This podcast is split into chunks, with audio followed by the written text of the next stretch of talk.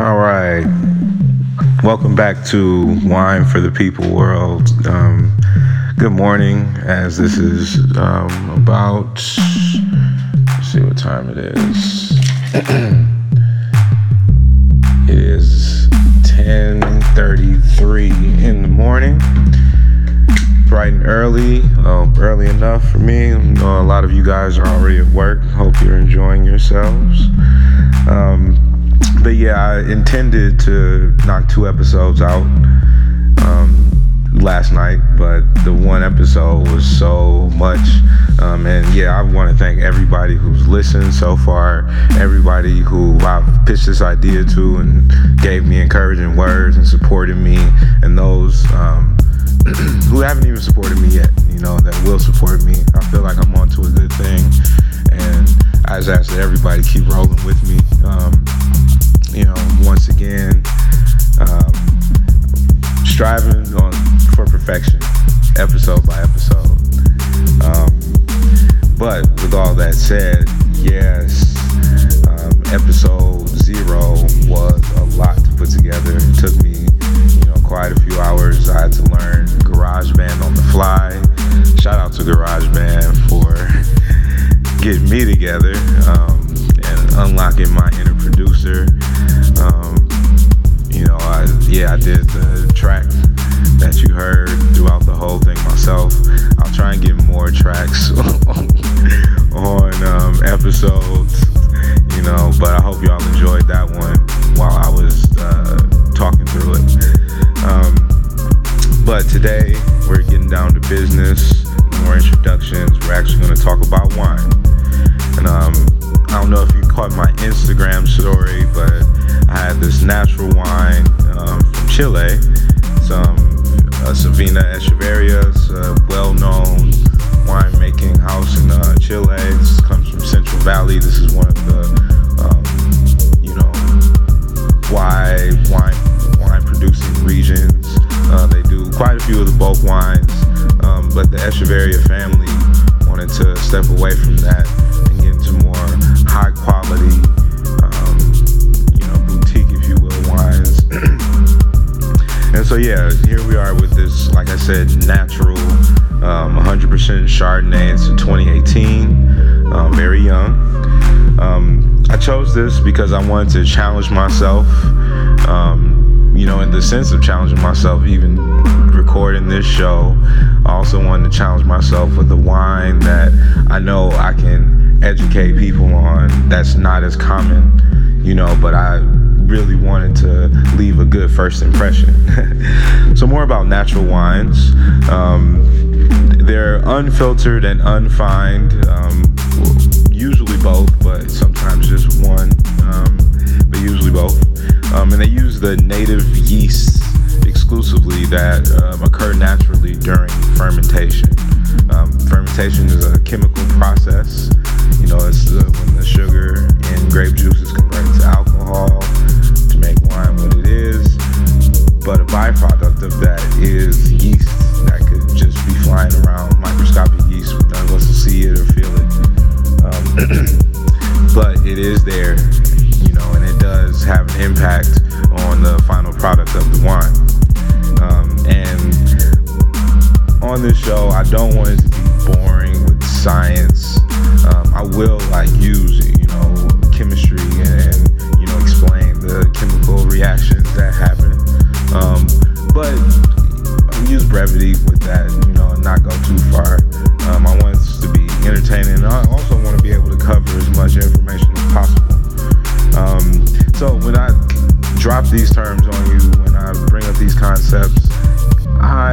You to research on your own if you're interested. And of course, after the episode, if you have questions, please, I would love to discuss, you know, these new concepts with you. And my door is always open. Um, but um, back to it. Uh, sorry about that. Just cutting through my notes. Um, you know, but the thing about natural wine is before we had preservatives, you know, to keep wine in bottles for a long time before there was filtering and fining processes, you know, they let the fermentation take place in whatever vessel was available, and yeah, it was poured out. You know, and, and the thing about natural wines, um, you know, the the filtering and fining do get out a lot of impurities that may, you know, not let the wine hold up as well, or just really adulterate the taste. Um, you know, so I tend to look for more um, trusted, reputable, um, you know, wine houses, you know, for natural wine, or just really research the winemaker. You know, a lot of times, um, winemakers want to be completely organic. That's the new wave in the wine world, and so making a natural wine with very um, finely, you know, monitored and you know grown grapes um, ensures quality, you know, without um, you know, worrying about the sacrifices made when it comes to storage and making the wine, you know, really hold up for a while. Um, natural wines are meant to be, you know, consumed young and, you know, shortly after you open the bottle. This is not one that you can, you know, if, if you're a little fancy, Coravin and let sit for a while. Once you open it, the air gets in, the, the wine, you know, is meant to be enjoyed, you know, shortly thereafter.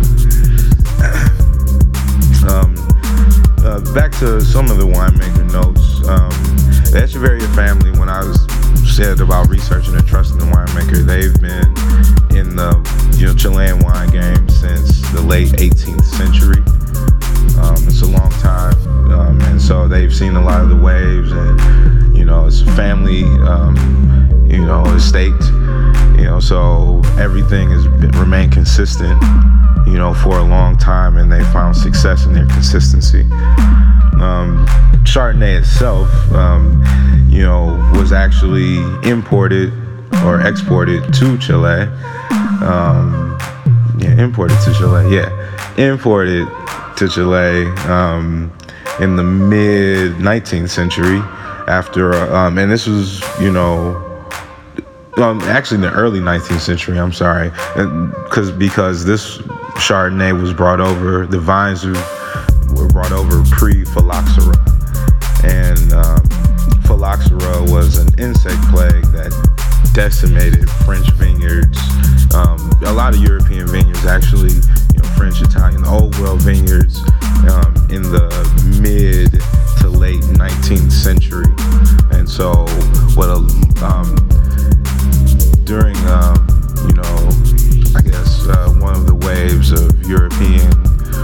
worldwide colonization and occupation, um, you know, they would a lot of times see a parallel in climate, you know, bring their finest crop, which happen to be wine grapes, and um, really test it in other areas. Um, you know, in Chile, you know, Central Valley um, is unique. Um, has unique geography because it's between two higher elevations. Um, it gets, you know, Ch- Chilean climate is, you know, Mediterranean. So it's never too warm, never too cold, perfect for growing wine grapes. Um, Chardonnay is versatile, of course, but, you know, like I said, that Mediterranean climate is excellent for a nice, uh, dry, you know, cool, cool climate Chardonnay. Um, so, we're getting now into the sight, smell, taste portion. Um, you know, um, yeah, my excitement last night, I ended up drinking the bottle. Like I was recording and just drinking and recording. And I was excited and I was listening to the music. I was listening to myself. So I, you won't be, um, you know, hearing my um, initial reaction, which I do feel is important and which, you know, I will be sharing with you all, you know, but I was excited you know, whatever. Sue me. Don't sue me. Actually, don't sue me. I don't have a lawyer and shit yet. Um, but shout out to Pro Bono Services. Please reach out if um, you know you're interested in helping me out. Anyway, back to the wine um, sight. Um, what I saw was uh, it was bright. You know, this is 2018, so very young. Um, so of course it will be. It will look will show, it will have that vibrancy, even though, you know, it was very hazy, which um, indicated that it was unfiltered. Um, on the flip side, hazy can also indicate faulty wine. So, you know, if it's a wine that's not natural or doesn't, you know, show this unfiltered and fine and it's still hazy, most likely it's faulty. Um, you know, it could be oxidation, mostly, yeah, a lot of oxidation.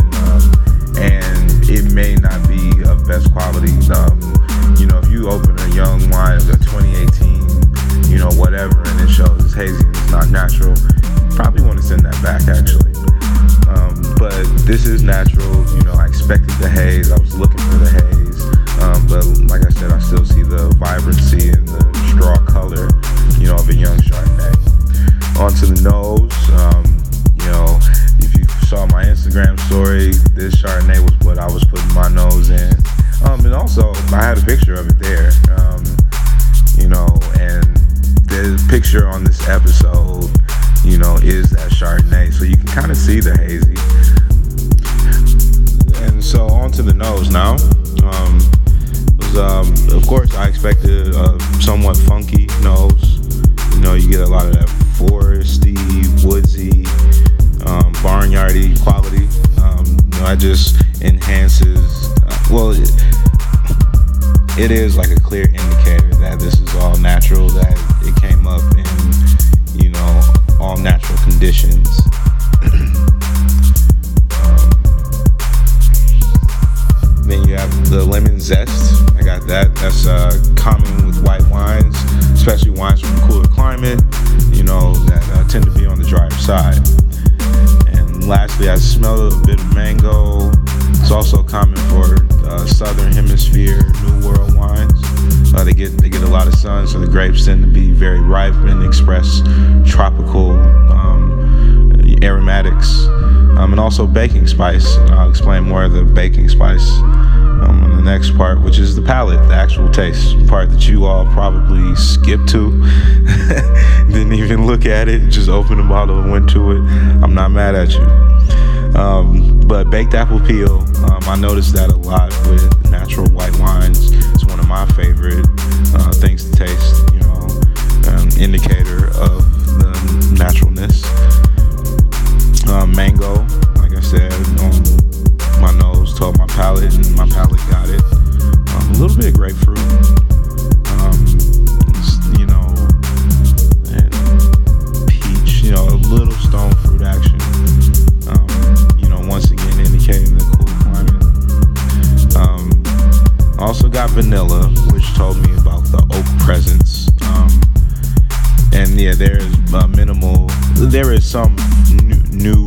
oak uh, that this wine is fermented in. Um, a medium plus body, medium acidity. Um, also, uh, I tasted yeast, um, and that indicated the lees aging, and these are the native yeasts that are aging on the lees. Um, you know, and basically, when a wine is racked, what you have left on the yeast, the lees you keep. Um, and racking wine is a way of, you know, transferring from one barrel to the other, um, just in the sense of keeping it moving. I really suggest that you look up and do research on lees aging, what lees are. Very, very important um, about winemaking it, specifically with Chardonnay. It's a very important point. Um, but lastly, there was a pretty short finish. Uh, this wine, you know, was straight to the point. Um, on to my conclusion, you know, it was tasty. You know, it, it wasn't a, an unpalatable, you know, natural wine, which uh, for some, you know, they tend to be. Uh, I suggest you take my, you know, recommendation in with the sense of this may be a wine that you've never had before, you know, because it's unfiltered and unfined, some of those impurities remaining may have a adverse um, effect on the taste. You know, it's a risk, but it's a fun risk most times. Um, it's actually not as interesting as some other natural wines made from other varietals that I've had, such as Sauvignon Blanc and Chenin Blanc. Um, I've really enjoyed the dryness of those, and I'll be looking forward to talking about a bottle of, um, you know, a chart um, Sauvignon Blanc, natural Sauvignon Blanc or Chenin Blanc in later episodes. Um, but honesty moment, um, though I've given you all of these observations and notes about this wine, I must admit I'm not the biggest fan of Chardonnay. I just wanted to, you know, show that, you know, if you're going to taste the wine and really understand it, you have to be objective.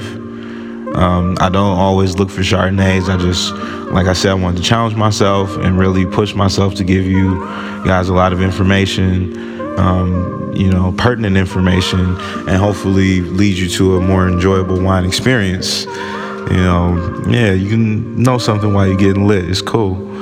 Um, but though I'm not the biggest fan of Chardonnay, generally speaking, you know, I always look for nuances. Um, I've really found gems from Chile and um, Argentina. Um, and so, yeah, New World Chardonnay, I tend to go for because the grapes tend to be riper, so it gives you more tropical fruit quality. Um, and also, New World wines tend to be more inexpensive. Uh, this is not in the bulk family of, you know, um, less than ten dollar bottles. We won't drop any names, and I'll never drop any names if I'm saying negative. but you know what I'm talking about. Um, but this bottle was uh, $15.99 at Bed-Vyne Brew and Spirits in Bed-Stuy, Brooklyn. Uh, shout out to the for running that place. It's definitely definitely have good products. If you're in the Bed-Stuy area, you're looking for good wine, check them out. Go to them first. Um, and lastly, I'm gonna close this with a food pairing. Um, so it's good for pairing with like fish. Um, you know, not heavy, not too heavy, um, because you want a more complex dish to really match up with the flavor characteristics of this medium plus Chardonnay. Um, I feel like it would be best with like a steamed shellfish bowl with corn, potatoes, you know, or or a crawfish boil, even better it has some of those, you know, tropical fruit notes, and so that would really go well with the spice. Um, or you know, one of those uh, shellfish towers that's cold. Um, this wine is also, you know, best served chill, you know. So feel free to leave it in a little extra. Some Chardonnays you can, you know, kind of let sit out and get a warm up a bit after you've chilled them. But this one you want to be as uh, chill as possible.